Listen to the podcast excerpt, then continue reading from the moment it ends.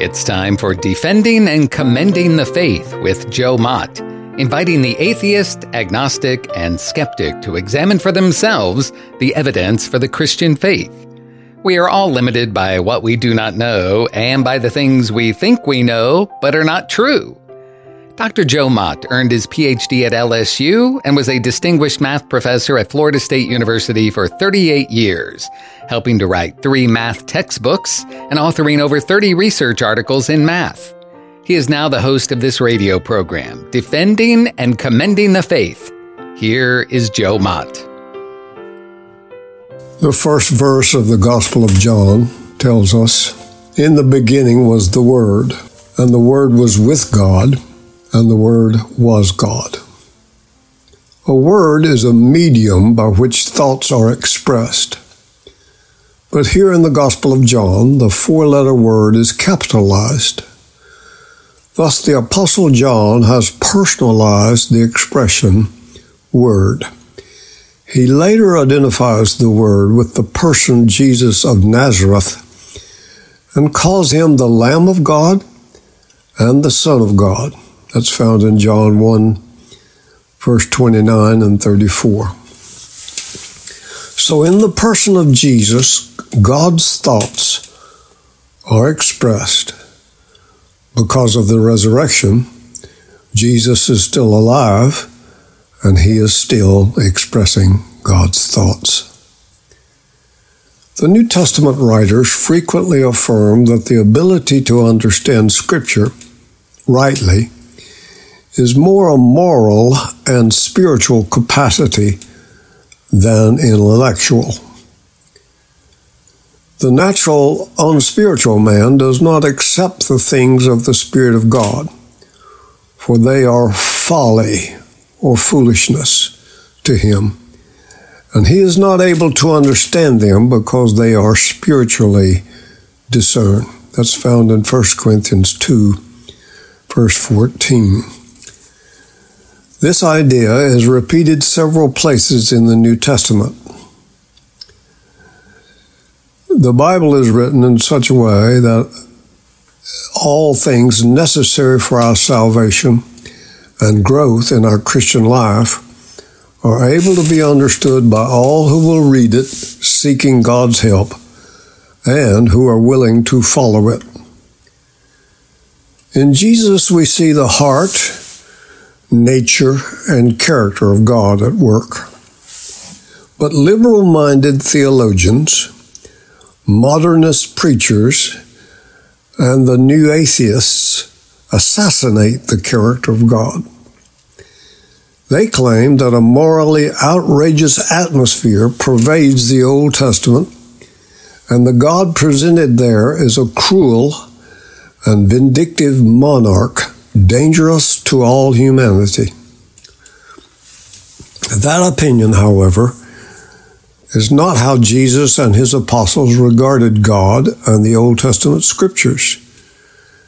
Jesus spent the whole of his public ministry expounding the Old Testament scriptures. Never once did he warn his disciples about the supposed errors, flaws, and contradictions which present day critics say they contain. On the contrary, Jesus met two disheartened disciples on the road to Emmaus on the way out of Jerusalem after the crucifixion and challenged them, saying, O foolish men and slow of heart to believe all that the prophets have spoken? Was it not necessary that the Christ suffer these things and to enter into his glory?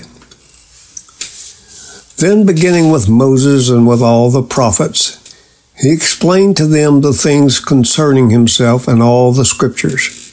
That's found in Luke 24, verses 25 through 27. Later, Jesus said, All things must be fulfilled, which were written in the law of Moses and in the prophets and in the Psalms concerning me. Then he opened their minds to understand the scriptures. That's found in Luke 24, verses 44 through 46. This trio The law, the prophets, the Psalms, was an expression to represent the whole of the Old Testament.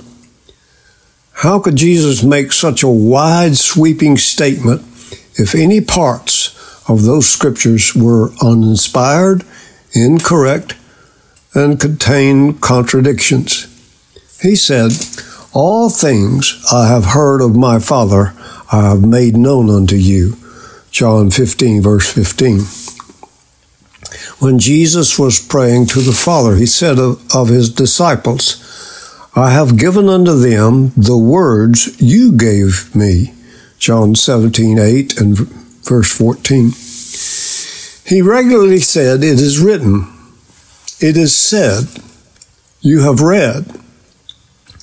Thus, whenever Jesus referred to Old Testament scriptures, he invariably did so in terms calculated to inspire absolute confidence in all they contain, not just some parts of it. His actions accentuated the authority and reliability of the Old Testament scriptures. Thus, the seal of divine approval is stamped upon the scriptures. Early Christians accepted that designation. The Apostle Peter affirmed that holy men of God spoke as they were moved by the Holy Spirit. That's found in 2 Peter chapter 1 verse 21. The first century deacon Stephen called the Old Testament scriptures the living oracles. The apostle Paul and the author of the book of Hebrews called them oracles. And the apostle Peter labeled them as the utterances of God. That can be found in Acts 7, verse 38, Romans 3, verse 2, Hebrews 5, verse 12, and 1 Peter 4, verse 11. You may ask, what is an oracle? An oracle is a message handed down from a divine source. Moses told the nation of Israel to keep the commandments of God and to teach them to their children so that they could observe them also. For it is not a futile thing for you, because these words are your life. By them you shall prolong your days in the land you are crossing over the Jordan to possess. That's found in Deuteronomy 32 verse 47. See also Hebrews 4:12. Paul refers to the Old Testament writings as the Holy Scriptures, Romans 1, verse 2. This simply means sacred writings. Paul wrote this to Timothy From childhood you have known the sacred writings which are able to give you wisdom that leads to salvation through faith which is in Christ Jesus. Then Paul adds, All scripture is inspired by God and is profitable for teaching, for reproof, for correction, for training in righteousness, so that the man of God may be adequate, equipped for every good work.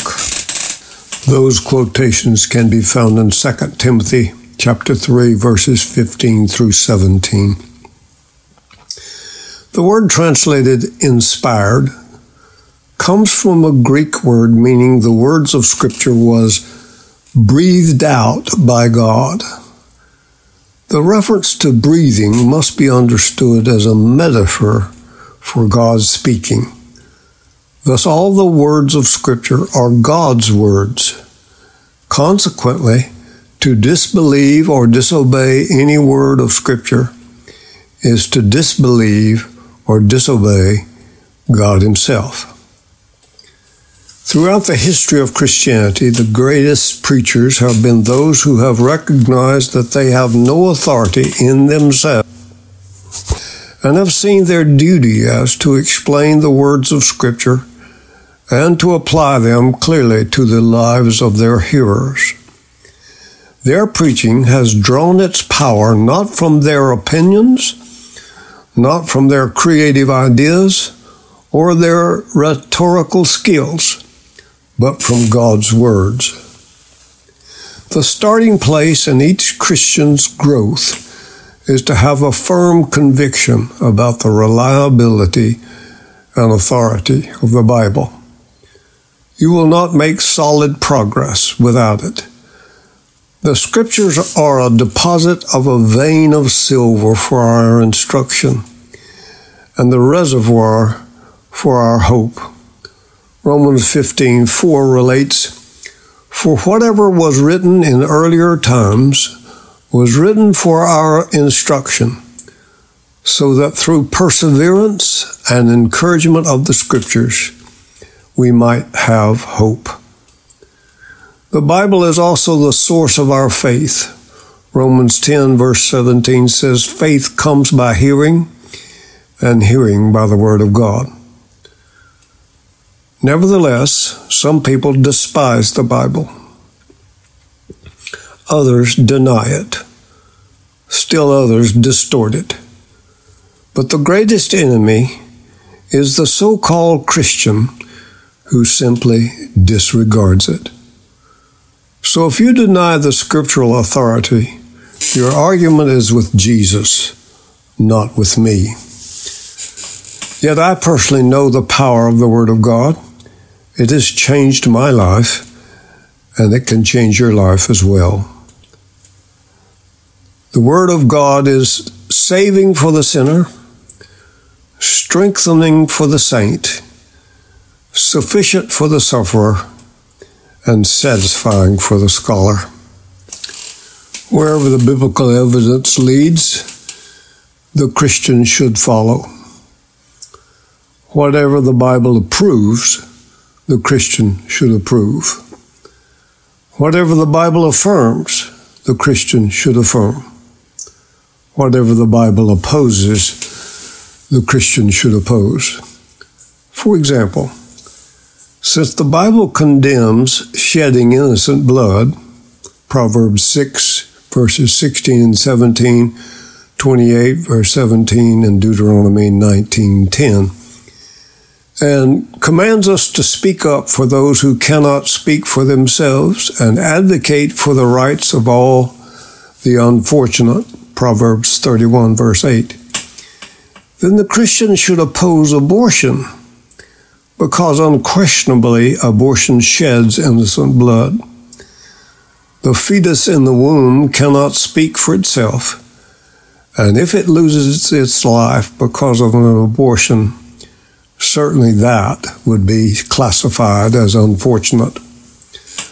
Abortion is something that is legal, but it is not moral. Why is it immoral?